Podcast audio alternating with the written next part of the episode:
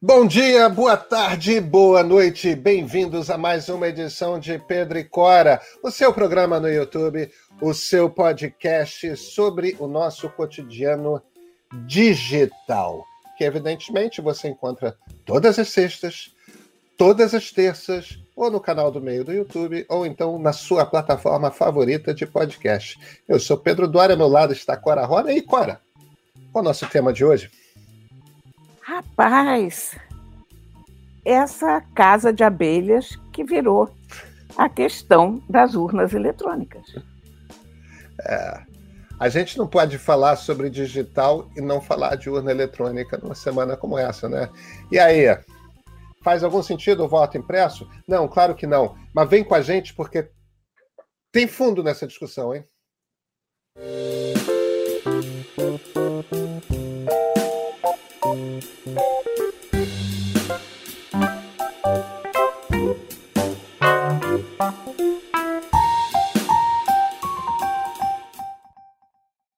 Cora Rona, estamos numa situação que me parece. Eu acho que seria um exagero dizer que eu estou surpreso, porque. Porque o, o, o, estado de estar surpreso é um estado permanente no governo Jair Bolsonaro, né, Cora? Então, talvez. Talvez a gente já devesse esperar por tudo. Mas ontem o ministro, o presidente do Supremo Tribunal, o ministro Luiz Fux, fez um discurso que não tem precedente claro na história. Foi uma declaração de guerra ao Poder Executivo por parte do presidente do Poder Judiciário. É uma coisa, qualquer coisa de surpreendente. E o argumento do, os, os argumentos do, do Fux são três. É, o primeiro é de que o presidente mente a respeito de decisões do Supremo. O segundo são os ataques sistemáticos por parte do presidente Jair Bolsonaro contra os ministros é, Barroso e Alexandre de Moraes. E, por fim, a questão das urnas eletrônicas e, e, e o famigerado voto impresso.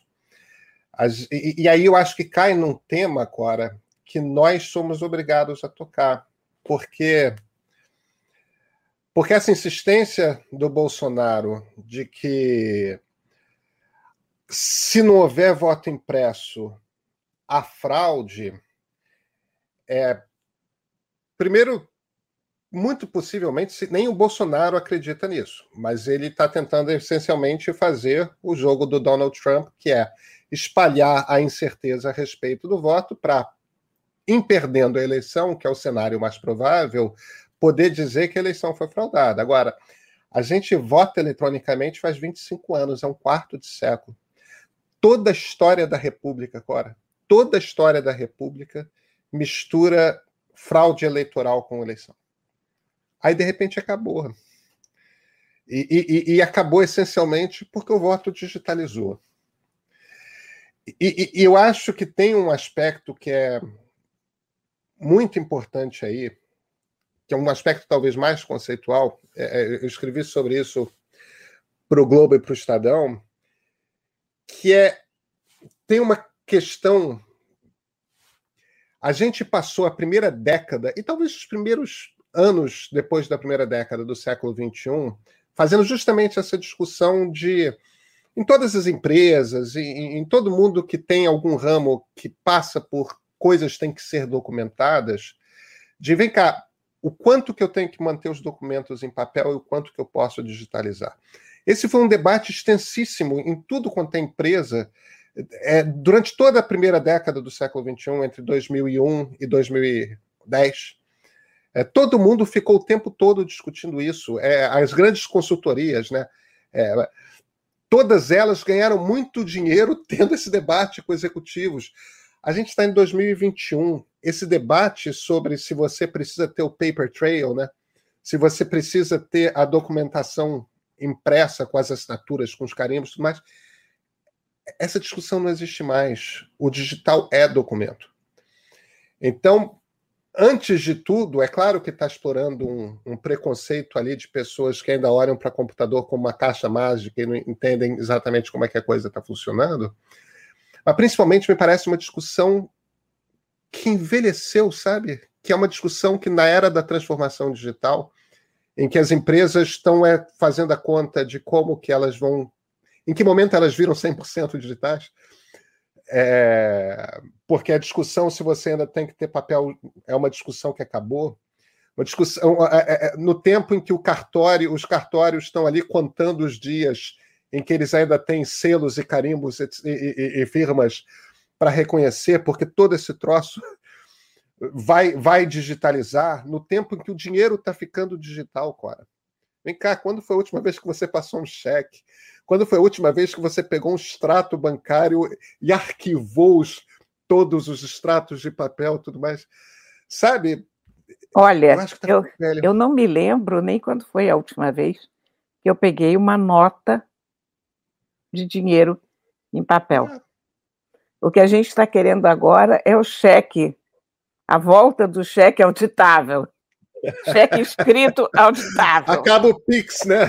É, chega de Pix, vamos todos voltar aos talões de cheque. Essa discussão é bizantina, é de profunda má-fé e tem um componente de viralatice horroroso, porque, de fato, em muita coisa o Brasil se adiantou muito tecnologicamente.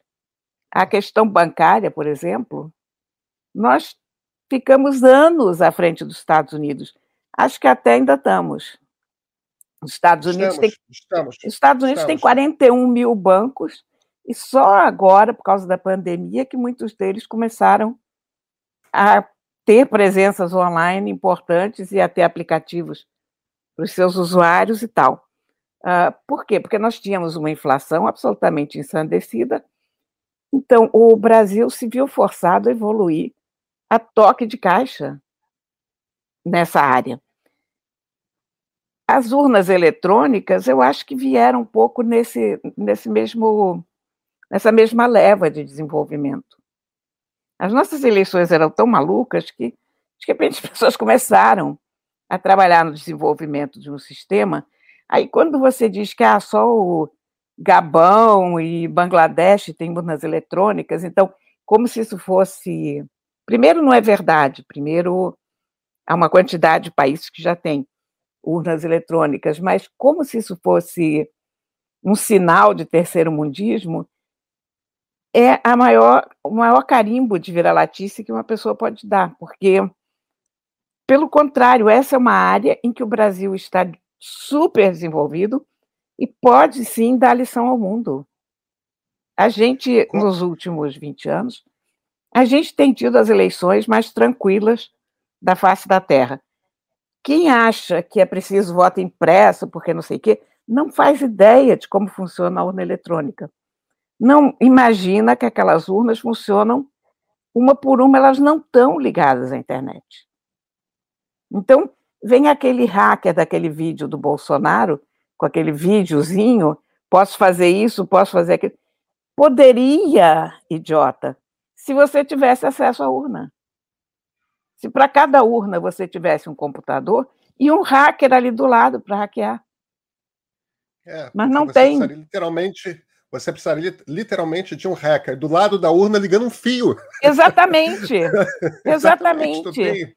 Conectado por cabo a porcaria da urna. Ok. Ah, então vamos Agora, imaginar. Ah. Deixa, deixa eu trazer umas informações que eu acho que são interessantes para nossos, nossos ouvintes, nossos espectadores terem uma ideia do que, que a gente está falando.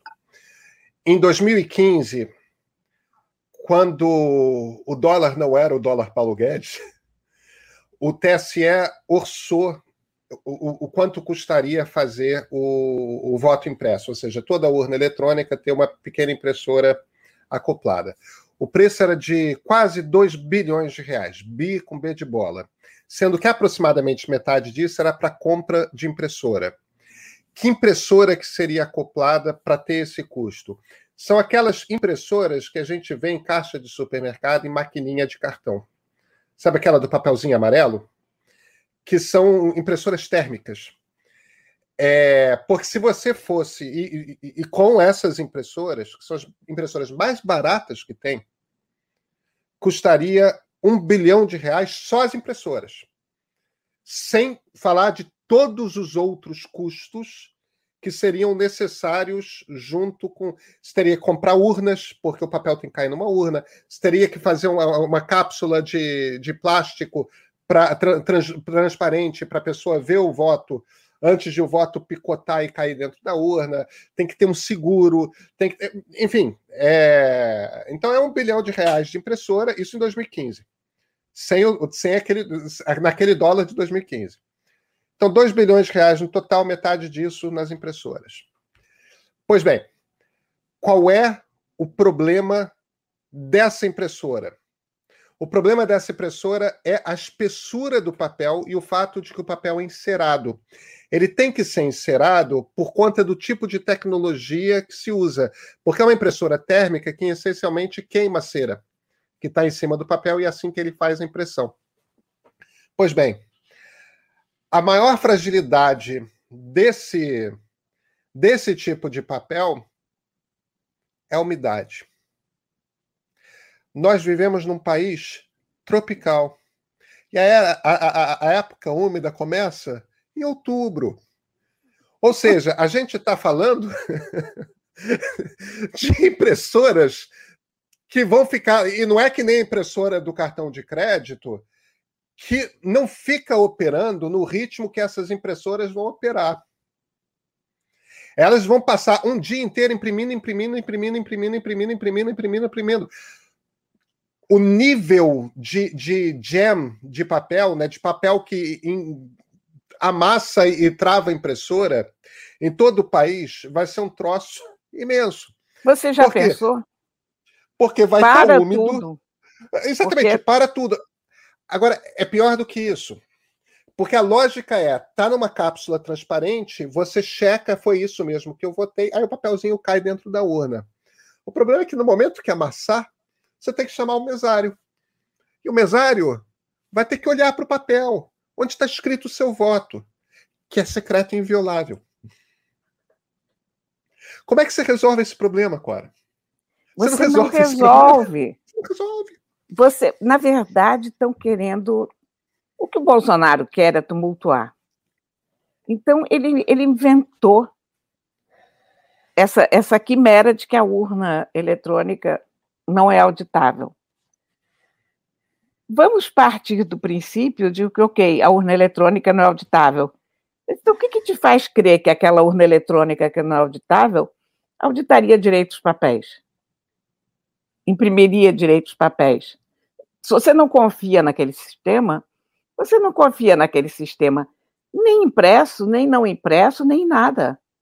A tua, quer dizer, o que, que adianta? Depois, nós ainda temos um índice considerável de analfabetos, de gente que não está acostumada com máquina, de gente, olha, eu vou te dizer uma coisa simplíssima, que sofre da vista, como eu. Se você puser uma coisa pequenininha, como seria essa impressora, eu já não enxergo. Então. Eu também não. Você vai. Para que que você vai fazer isso? Quer dizer, não há nenhum raciocínio lógico que se sustente sob qualquer análise que se faça, de qualquer ângulo.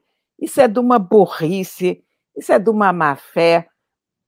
Não tem o que discutir. Eu acho até que se pode discutir o sistema das urnas eletrônicas abertamente, o que, que se pode melhorar, aperfeiçoar, enfim. Mas não em época pré-eleitoral. Quará, então eu te faço outra, eu te faço outra provocação.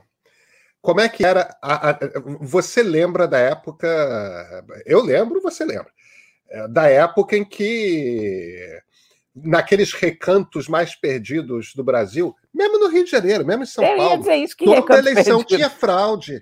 Toda toda eleição tinha fraude. E como é que a fraude se fazia? A mais simples era você preencher cédula que tinha sido posta em branco. Mas não é só isso que as pessoas faziam, não. Tinha, tinha lugar que trocava a urna inteira. Já vinha aquela urna é. cheia das cédulas, você simplesmente trocava. E o pois voto bem, de cabresto também, né? Não, exatamente, exatamente. Então, com, essa, com, essa, com esse voto impresso, reproduzir o voto os boletinhos dos votos, imagina, isso é uma coisa trivial. Basta você comprar na China uma meia dúzia dessas impressoras, você faz um programinha que gera aquela coisa com aquela imagem, você faz a cópia do voto. Ou seja, a gente vai voltar a ter aquilo que a gente teve até os anos 90, que é cédulas ou boletos de voto sendo trocados. Intercambiáveis, Aí, né? Exatamente. Aí você tem a coisa falsificada porque o papel é fácil de falsificar. Muito mais fácil do que o, o digital. Aí os políticos vão se virar, os políticos que compraram, principalmente deputado, é, é, é, deputado estadual, esse tipo de coisa, que é a turma que compra voto, que, que, que, que, que em geral patrocina fraude. Aí vai começar a questionar: não, eu quero ali naquela sessão eleitoral. Aí vão fazer a contabilidade, a urna eletrônica diz um resultado, o voto impresso diz um outro resultado. Por quê? Porque a urna foi trocada. Porque a urna foi trocada e aqueles são votos falsificados. E aí? Você diz, você faz o quê? Você anula aquela urna? Ou você escolhe um ou você escolhe outro? Qual, qual o critério para você? Olha, tinha urna impugnada, tinha todas. Olha, eu me lembro a eleição do Bush, que foi francamente roubada na Flórida, foi. porque eles não tinham um sistema como a urna eletrônica. É, e aí é eles... É difícil dizer que foi roubada. Foi roubada. Mas... Hum, hum, hum. Ali se acharam votos no lixo. Tinha toda aquela discussão sobre hanging chads e pregnant chads, lembra? Eram... eu lembro. Eu cobri essa eleição. Então, é... eu estou convencida que, quero... que, que foi roubada. É, o problema ali. Penso aquele grupo, sabe? o, o, problema ali, eu não acho que tenha sido roubada. Eu acho que o Gore ganhou. É, porque os jornais depois fizeram a contagem seguindo vários critérios, né? O problema é que aquela eleição foi toda atrapalhada por causa da precariedade tecnológica. Então não é como se tivesse sido roubada no sentido de que alguém intencionalmente planejou para que aquela para que Sim. votos do Gore não caíssem. É, mas tinham coisas. A, a, a, melhor história daquela eleição foi a, a Butterfly Ballot, que era em, em, Palm Beach, no condado de Palm Beach, porque cada condado na Flórida tinha uma, uma, uma célula forma, diferente. É. E aí, para economizar papel, uma mulher lá, imagina, Palm Beach que é um, um, dos recantos judaicos da Flórida. A quantidade de judeu aposentado lá é imensa. Só que a mulher fez uma cédula que era tinha candidatos de um lado, tinha candidatos do outro, e os buracos eram no meio, de forma que é, você tinha uma seta que não era muito precisa e você tinha que fazer um buraco com tipo um furador num determinado lugar.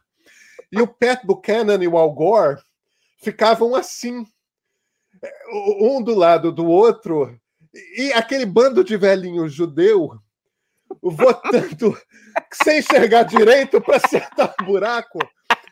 Palm Beach foi o condado em que o Pat Buchanan mais teve voto. Pat Buchanan é antissemita, é um antissemita radical. E ele teve uma quantidade de votos que, se todos aqueles votos por acaso fossem para o Al Gore, o Gore tinha vencido a eleição só por conta de uma, um raio de uma cédula que tinha sido mal desenhada por uma mulher que era do Partido Democrata. Quer dizer, é, é são aquelas circunstâncias. E o, o, o Buchanan se virou. É impossível ter tido esses votos em Palm Beach. Porque imagina um bando de velhinhos judeus votando no neonazista. É Olha, coisa assim que não. Aquela eleição, por esse ponto de vista vira-lata nosso, de achar que ah, urna eletrônica só tem no Brasil, porque será não sei o quê. Aquela eleição foi uma eleição brasileira, se você quiser. Olha, aquilo eu te digo, eu te digo mais. A eleição de 2014, em que o Aécio perdeu para Dilma por 1,5% dos votos, no tempo do voto impresso, em que você pode questionar, ia ser uma eleição Bush versus Gore. Exatamente. Que ia ter gente contestando em cada recanto do país, ia ter urna sendo cancelada, advogado de um partido de um lado, advogado de um partido do outro, brigando na justiça para decidir. Porque aí o problema é que quando você tem essa margem tão pequena, o que aconteceu de fato naquela eleição foi que a S e Dilma empataram. Só que a Dilma teve 1,5% mais de votos. Se você pode ter um sistema em que você sai cancelando urna aqui, urna ali, porque é, tem um, um boletinho que não está tão nítido porque estava acabando, não sei o quê, porque não tinha. Porque entrou água dentro da urna e se perderam determinados boletinhos. Aí você come... Aí vira de quem paga os melhores candidatos e quem suborna juiz eleitoral. Exatamente. É, e é assim que você decide uma eleição e não como aconteceu e deveria mesmo ter acontecido em 2014, que é, olha, a, a Dilma teve um fio mais de voto, mas um fio mais de voto decide. É isso mesmo. Enfim, seria um pesadelo. seria um pesadelo. Cora, Supremo e Bolsonaro em guerra. Ninguém sabe o que, que acontece até outubro de 2022, mas eu tenho cada mês mais certeza de que teremos uma eleição e vamos mudar de presidente, sabe? Olha, Deus te ouça. Eu sou ateia, mas Deus eu te também. ouça. Deus me ouça. Clara, até terça-feira. Até terça.